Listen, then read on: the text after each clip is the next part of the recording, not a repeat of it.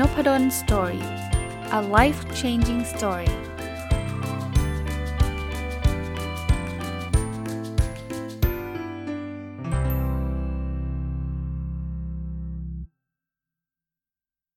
สวัสดีครับ ยินดีต้อนรับเข้าสู่นพดล story podcast นะครับ วันนี้จะเอาอีเวนต์อันหนึ่งที่ผมได้มีโอกาสได้เข้าไปร่วมนะครับ เมื่อประมาณถ้าจำไม่ผิดวันเสาร์นะนะครับที่ผ่านมานะครับ ก็ประทับใจนะครับเป็นงานที่ ดร.เพิ่มสิทธิ์นำประสิทธิผลเนี่ยได้ได้ได้จัดนะครับ ชื่องานชื่อ surviving the world of uncertainty ผมไปร่วมในฐานะคนฟังนะครับ ไม่ได้เป็นคนพูดนะครับ งานนี้เนี่ยเรียกว่าโหแต่ละชื่อนี่ big name ทั้งนั้นนะครับ เริ่มตั้งแต่อาจารย์ Bill Burnett นะครับ หลายคนคงรู้จักนะครับ อาจารย์เป็น Executive Director จาก d.school ของมาลัยสแตนฟอร์ดนะแล้วเขียนหนังสือเล่มหนึ่งดังมากคือ Designing Your Life นะครับ แล้วก็รู้สึกเล่มล่าสุดคือ Designing Your Work Life นะครับก็ ก็อาจารย์มามาพูดด้วยนะครับมาพูดด้วยนะครับ อีกคนหนึ่งก็คือดรทนายจรินสารนะครับเป็น strategic management professional และเจ้าของกลุ่ม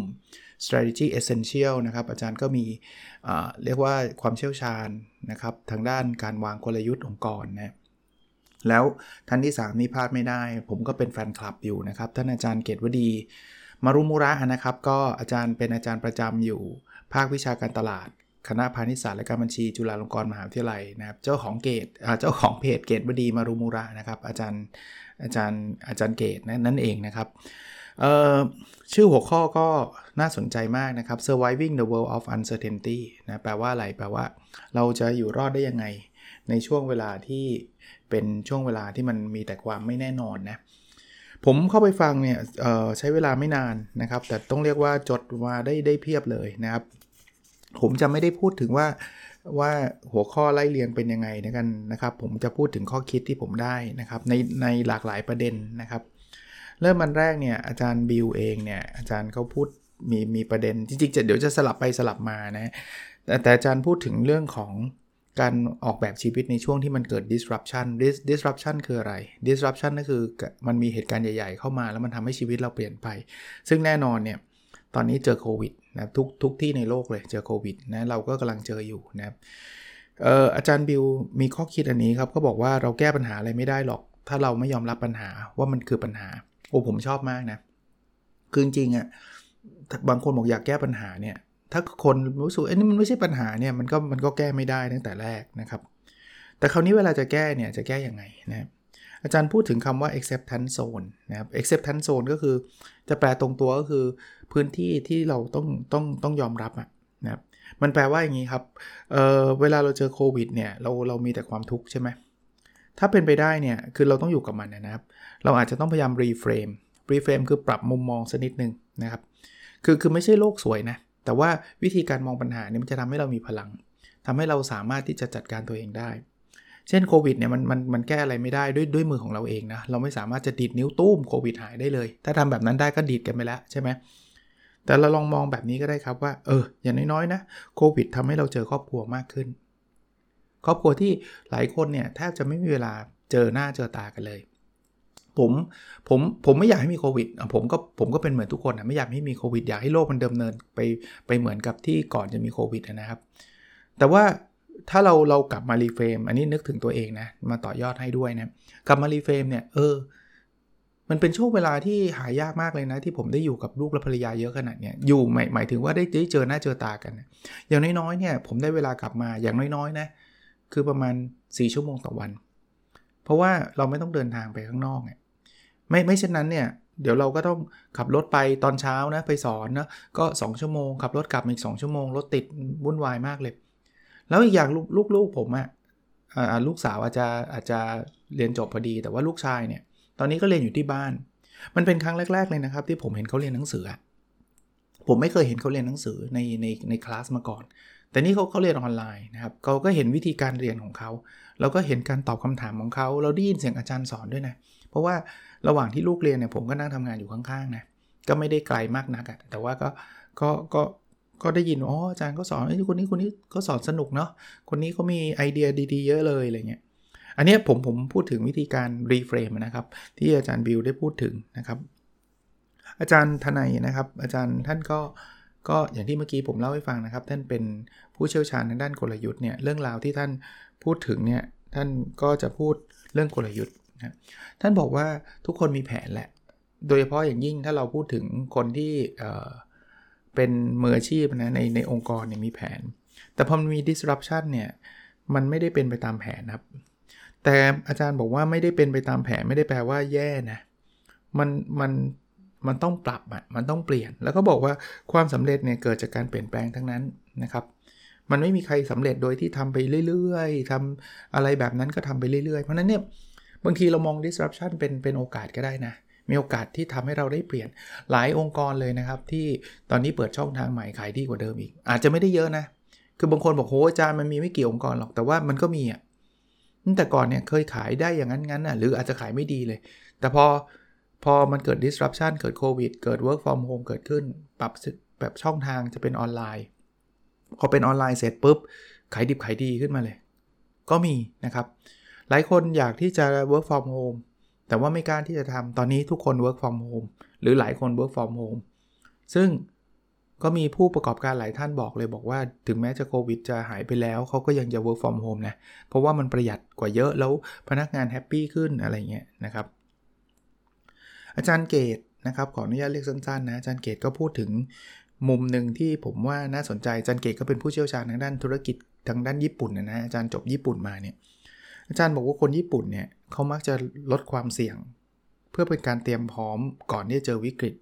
แต่คนไทยจะตรงกันข้ามเนี่ยของเราเจอวิกฤตก่อน แล้วเราค่อยหาทางแก้ ผมผมถ้าผมใช้ศัพท์ผมว่ามันเป็น active กับ passive แบบญี่ปุ่นเนี่ยคือ active คือเฮ้ยถ้ามันเกิดแบบนี้ฉันจะทำยังไง เกิดแบบนี้จะทำยังไงเตรียมเตรียมความพร้อมไปเลย ผมผมยกตัวอย่างง่ายๆนะ อันนี้เห็นชัดเลยของคนญี่ปุ่นเนี่ย คือเขารู้ว่าเขาจะเข้าสู่ aging society มานานแล้วนะมานานแล้ว สังเกตญี่ปุ่นไหม เขาจะเริ่มเอาโรงงานไปตั้งที่ต่างประเทศนี่ไม่ใช่พูดถึงปีนี้ 2 ปีนี้นะ พูดถึง 20-30 ปีเลยนะเข้าโรงงานรถมาตั้งที่ประเทศไทย อินโดนีเซีย ตั้งเต็มไปหมดถามว่าเอ๊ะเขาทำงานเพราะอะไร จริงๆ ผมไม่ได้รู้รู้ลึกซึ้งเขานะ ผมไม่รู้แต่ผมเดานะ ส่วนหนึ่งก็คือเขารู้ครับว่าประเทศเขาเนี่ยแรงงานมันลดลงนะครับเพราะนั้นเนี่ยเขาก็ต้องกระจายกระจายความเสี่ยงออกไปนะให้ให้คนที่มีแรงงานเยอะอะไทยอินโดอะไรพวกนี้นะมาผลิตรถให้เขา เขาก็ยังมีรายได้เข้าประเทศเขานะ หรืออาจจะเป็นข้อเรื่องเหตุผลอื่นๆด้วยแต่ผมผมมองว่าเขาไม่ได้ไม่ได้แบบว่ารอให้คนแก่ก่อนอุ้ยคนแก่เต็มเมืองแล้วอุ้ยไม่มีแรงงานแล้วอุ้ยเราจะไปตั้งโรงงานที่ไหน คือผมว่าเขามีการเตรียมพร้อมนี่คือคือลักษณะของคนญี่ปุ่นนะนะครับเอ่อ มันมันจะมีแบบนี้ด้วยนะครับ เวลาฟังเนี่ยคนจะส่งคำถามไป แล้วก็จะอาจารย์ทั้ง 3 ท่านก็จะช่วยกันตอบด้วยนะครับ เพราะนั้นผมก็อาจจะสลับบางอันเนี่ยจะเป็นสิ่งที่อาจารย์พูดบางอันก็อาจจะเป็นคำถามที่จะเรียกว่าคนฟังถามมานะแต่ว่ามันเป็นพอยที่น่าสนใจพอยนี้อาจารย์บิวได้ได้ได้เรสประเด็นขึ้นนะครับ คืออาจจะมีคนถามนะถ้าผมจำไม่ผิดคือบอกว่าโอ้เวลาเปลี่ยนมันเปลี่ยนยากมันเปลี่ยนเยอะนะครับ จะเปลี่ยนยังไง ผมชอบคำนี้ครับเขาบอกว่าเวลาเปลี่ยนเนี่ย คนเข้าใจว่า designing your life หรือการออกแบบชีวิตเนี่ยมันต้องเปลี่ยนทุกอย่างเปลี่ยนทุกเรื่องยกเครื่องหมดเลยอาจารย์บิวบอกว่ามันไม่ใช่นะจริง ๆ แล้วอย่าเปลี่ยนทุกเรื่องครับเพราะเปลี่ยนทุกเรื่องเราเราเรารับการเปลี่ยนแปลงไม่ไหวนะครับเราไม่มีเวลามาจัดการการเปลี่ยนแปลงทุกเรื่องได้นะให้เลือกก่อนว่าเราจะเปลี่ยนเรื่องไหน ถ้าเราจะจัดการเรื่องเรื่องชีวิตการงานก็เรื่องการงาน ถ้าเราจะจัดการเรื่องของอ ความสัมพันธ์ก็ความสัมพันธ์นะครับถ้าเราโหงานก็เปลี่ยนความสัมพันธ์ก็เปลี่ยนบ้านก็เปลี่ยนรถก็เปลี่ยนกูเปลี่ยนแหลกลานเลยเนี่ยมันจะลำบากมากมันจะวุ่นวายมากกับชีวิตนะแล้วเวลาเปลี่ยนเนี่ยไม่ใช่ว่าเปลี่ยนแบบเฮ้ยพรุ่งนี้ลาออกเว้ยแล้วไปตามหาฝันกันไม่ใช่จารย์วิวบอกว่าลองทำโปรโตไทป์โปรโตไทป์ก็คือลองทดลองดูก่อนนะครับเช่น เช่นสมมุติว่าอยากจะลองทำธุรกิจให้ลองทำเป็นไซต์จ็อบไซต์จ็อบคือไม่ต้องไปลาออก ให้ลองมาทำธุรกิจ concept เดียวกับที่ผมทำให้ weekend entrepreneur ครับให้ผู้ประกอบการมันหยุดอะนั่นนั่นคือ side job จริงๆนะแล้วละยังไม่ลาออก คราวนี้ side job มันดีไง มันมันทำให้เราดูข้อที่1ใช่ไหมว่าเฮ้ยไอ้ที่เราบอกว่าโอ้เป็นความฝันนะจริงๆชอบจริงเปล่าทำจริงๆอาจจะไม่ชอบนะบางคนบอกชอบทำอาหารเนี่ยทำกินเล่นที่บ้าน2อสาครั้งชอบไงแต่พอจะต้องทำทุกวันเนี่ยอาจจะไม่ได้ทุกวันใช่ไหมเราทำเสาร์อาทิตย์แค่ทุกเสาร์อาทิตย์เนี่ย เราต้องไปส่งให้ลูกค้าเนี่ยอาจจะไม่ชอบแล้วนะอาจจะไม่สนุกเหมือนเดิมอย่างเงี้ยนะร้านที่ 2 คือมันจะได้เมคชัวร์ว่ามันมีไรายได้จริงไหม บางทีเราคิดว่าโอ้โหดูเพจที่คนนั้นขายดิบขายดีรวยไปเลยอะไรเงี้ยหนึ่งในร้านหรือเปล่า แล้วจริง ๆ เราทำได้อย่างเขาหรือเปล่า แล้วเราทนได้ไหม ถ้าเกิดเราต้องมีลูกมีภรรยามีพ่อแม่ต้องเลี้ยงดูอะไรเงี้ยสิ่งเหล่านี้เราเราเป็นโปรโตไทป์ไม่ได้แปลว่าทำแล้วเจออุปสรรคเราต้องเลิกนะ แต่ว่ามันทำให้เราเรียนรู้ว่า แล้วเราปรับปรับปรับปรับปรับจนวันหนึ่งมันอาจจะมาแทนงานประจำเราก็ได้นะครับมีพอยต์ของอาจารย์ทนายกลับมานะครับ บอกว่าเอ๊เราเป็นองค์กรเล็กๆเนี่ยเราไปสู้องค์กรใหญ่ไม่ได้หรอก เวลา disruption เนี่ยมันเกิดโควิดเกิดอะไรเนี่ยองค์กรเล็ก ๆ ก็ตายหมด ก็เหลือแต่องค์กรใหญ่ มันมีความจริงส่วนหนึ่งอันนี้ความเห็นส่วนตัวผมเพิ่มเข้าไปนะครับ เพราะว่าองค์กรใหญ่ก็เหมือนเรือใหญ่องค์กรเล็กก็เหมือนเรือเล็กอะ่ะคราวนี้เรือใหญ่เนี่ยเวลามันเจอพายุเนี่ยมันก็อาจจะรับรับความ ทนทานต่อพายุได้ดีกว่าเรือเล็ก ๆ แต่อาจารย์ทนายให้ให้ข้อคิดเห็นว่าองค์กรใหญ่ไม่ใช่ว่าจะได้เปรียบเสมอไปนะคือองค์กรใหญ่เนี่ยมันมีความเทอะทะนะครับ มันมีการเปลี่ยนแปลงที่มันไม่เหมือนองค์กรเล็กอะองค์กรเล็กมันคล่องตัวกว่า มันเปลี่ยนปั๊บเปลี่ยนปุ๊บได้ได้เร็วกว่าองค์กรใหญ่เนี่ยบางทีก็เรือใหญ่ก็จมได้นะครับ ก็จมได้ อย่างเรือถ้าอันนี้ผมต่อยอดเองไททานิกใหญ่มากนะครับ แต่ด้วยความใหญ่เนี่ยมันหันหัวเรือเนี่ยมันไม่ได้หันแบบ speed boat อะ speed boat มันหันปุ๊บ เรือมันหักหลบน้ำแข็งได้เลยใช่ปะ่ะไอเรือใหญ่เนี่ยมันหันมันหันไม่ทันนะมันก็ครูดน้ำแข็งอะแล้วมันก็จมอะนะครับเอ่อมีคนถามอาจารย์เกตเยอะเลยอาจารย์เกตเป็นคนที่ผมก็เป็นแฟนคลับอาจารย์เกตนะครับ ติดตามอาจารย์เกตแล้วผมชอบแนวคิดอาจารย์เกตมากๆเลยนะ ที่อาจารย์เกตบอกว่าเออเวลาเราทำธุรกิจเนี่ยโฟกัสมันควรอยู่ที่ลูกค้าว่าจะทำให้เขามีความสุขได้ยังไง คราวนี้ก็มีคนถามว่าช่วงนี้มันดาวมากเลยช่วงโควิดนะอยู่บ้าน แล้วก็รู้สึกเซ็งรู้สึกแย่รู้สึกไม่มีความสุขทำยังไงดีจารย์เกตบอกว่าลองลองคิดแบบนี้ครับ วันนี้เราทำให้ใครยิ้มบ้างยังโอ้โห ผมชอบมากเลยครับถ้าเราเราสักวันหนึ่งนะไม่ใช่สักวันหนึ่งอะสักครั้งหนึ่งในวันเนี่ยเราทำให้คนยิ้มได้ เราจะมีความสุขแหละผมผมเอามาใช้กับไอ้พอดแคสต์ผมตลอดเวลาเลยนะ ผมไม่แน่ใจว่าท่านฟัง podcast episode นี้ท่านมีความสุขหรือเปล่า แต่ว่าเดาเดาว่าคนฟังต้องมีบ้างแหละ ซึ่งแค่นี้ผมก็ทำได้ได้ทำทุกวันแล้วนะครับ ผมทำให้คนมีความสุขได้ทุกวันแล้วนะครับ อันที่ 2 คือทำอะไรทำให้ดีที่สุดครับทำเต็มที่ทำให้มันดีที่สุดนะครับ แล้วถ้ามันรู้สึก down รู้สึกแย่มากๆเนี่ย พยายามหาเรื่องน่าขอบคุณทุกวันพยายามหาเรื่องเนี่ย อันนี้ผมแชร์ส่วนตัวให้นะ ผมทำ gratitude journal ทุกวันเลยนะ เริ่มทำมาประมาณสักเดือนหนึ่งได้ละ อาจจะประมาณนั้นนะครับ คือทุกวันตอนเย็นแต่ถ้าลืมก็มาทำตอนเช้าอีกวันหนึ่งเนี่ยนะครับ คือผมจะเขียน 3 สิ่งที่ผมอยากผมผมมีความสุขอะผมขอผมอยากขอบคุณเนี่ยเป็นเรื่องดีๆ 3 สิ่งที่เกิดขึ้น อาจจะเป็นเรื่องที่แบบว่าเบสิกพื้นฐานมากๆนะครับ มันไม่ใช่เรื่องดีๆ ต้องรับรับรางวัลอะไรเงี้ยนะอย่างเล่นกับสุนัขเนี่ยมันก็เป็นเรื่องดีๆ ที่เจอนะครับ ได้เดินเล่นกับคุณแม่ตอนเย็นก็ใช่นะครับ ได้ทำพอดแคสต์เนี่ยก็เป็นเรื่องดีๆ ประจำวันของผมนะครับ คือเขาบอกแบบนี้ครับ สมองเราเนี่ยถ้าเกิดเราเขียนแบบนี้บ่อยๆเนี่ยวันรุ่งขึ้นเนี่ยนะเราจะสายตาเราจะไปจับจ้องกับสิ่งที่มันเป็นความสุข มันจะโฟกัสกับความสุข มันเหมือนกับเวลาเราอยากจะซื้อรถโตโยต้าสีขาวอย่างเงี้ย เราจะมักจะเห็นโตโยต้าสีขาวประจำเลย เพราะว่าเราจะโฟกัสเห็นโตโยต้าสีขาว แต่ถ้าเกิดเราเราไม่ได้เราซื้อมาแล้วเนี่ยเราจะไม่ได้สนใจมันละใช่ไหมอันนี้เขาเขาสอนให้เราโฟกัสความสุขอะ เพราะนั้นในในแต่ละ moment เนี่ยอย่าง moment ผมอัดพอดแคสต์เนี่ยเย็นนี้ผมอาจจะเขียนเรื่องนี้เป็นหนึ่งในหนึ่งใน3ก็ได้นะ ว่าเออวันนี้ผมได้อัดพอดแคสต์นะครับผมก็มีความสุขในระหว่างที่ผมอัดนะครับอันนี้ก็เป็นข้อข้อคิดเห็นจากอาจารย์เกตนะครับอาจารย์บิวพูดถึงเรื่องคนนะ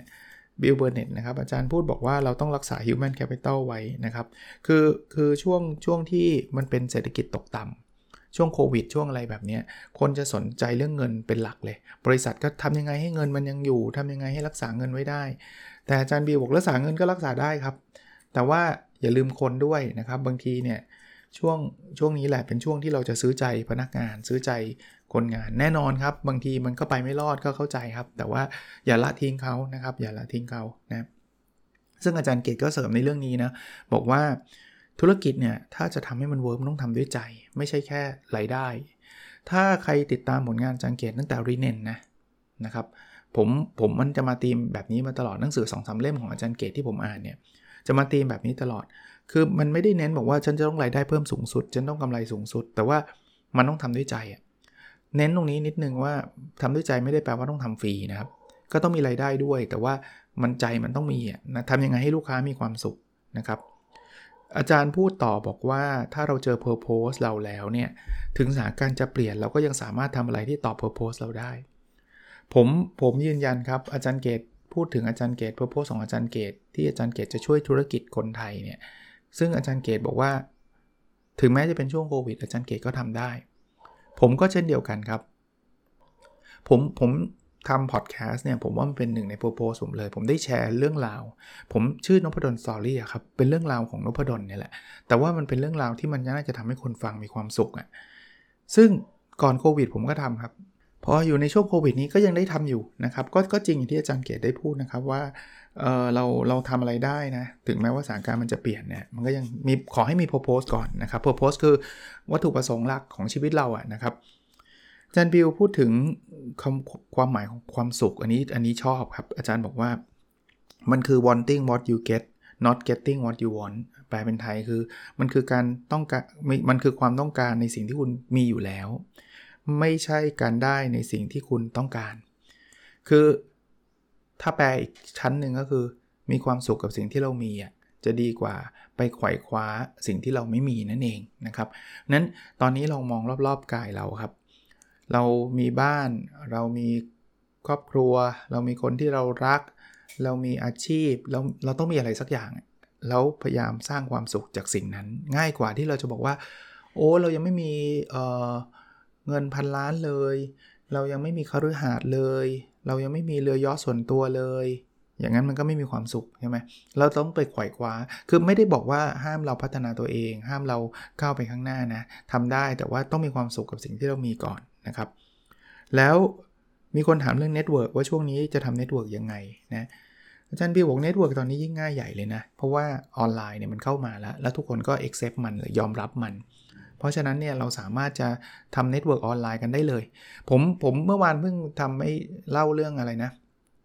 online course ของพี่จุ้ยใช่ไหมนั่นก็คือ network อันหนึ่งนะที่ผมก็ได้เข้าไปรู้จักหลาย ๆ ท่านในในกลุ่มนั้นนะครับ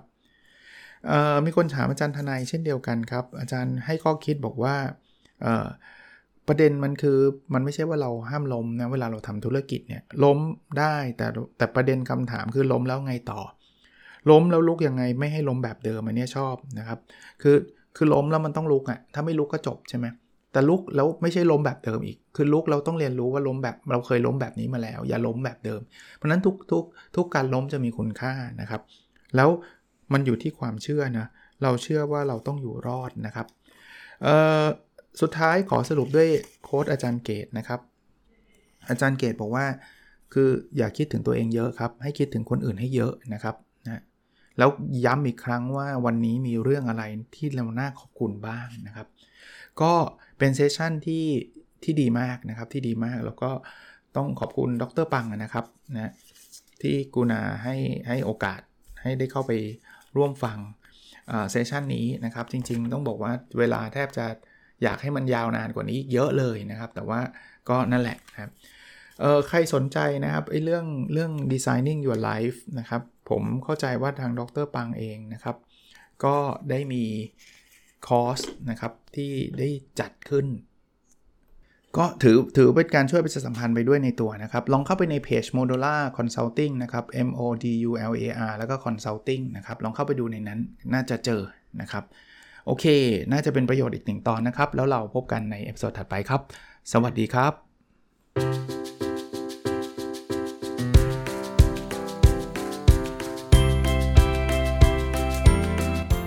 n o p a d o n Story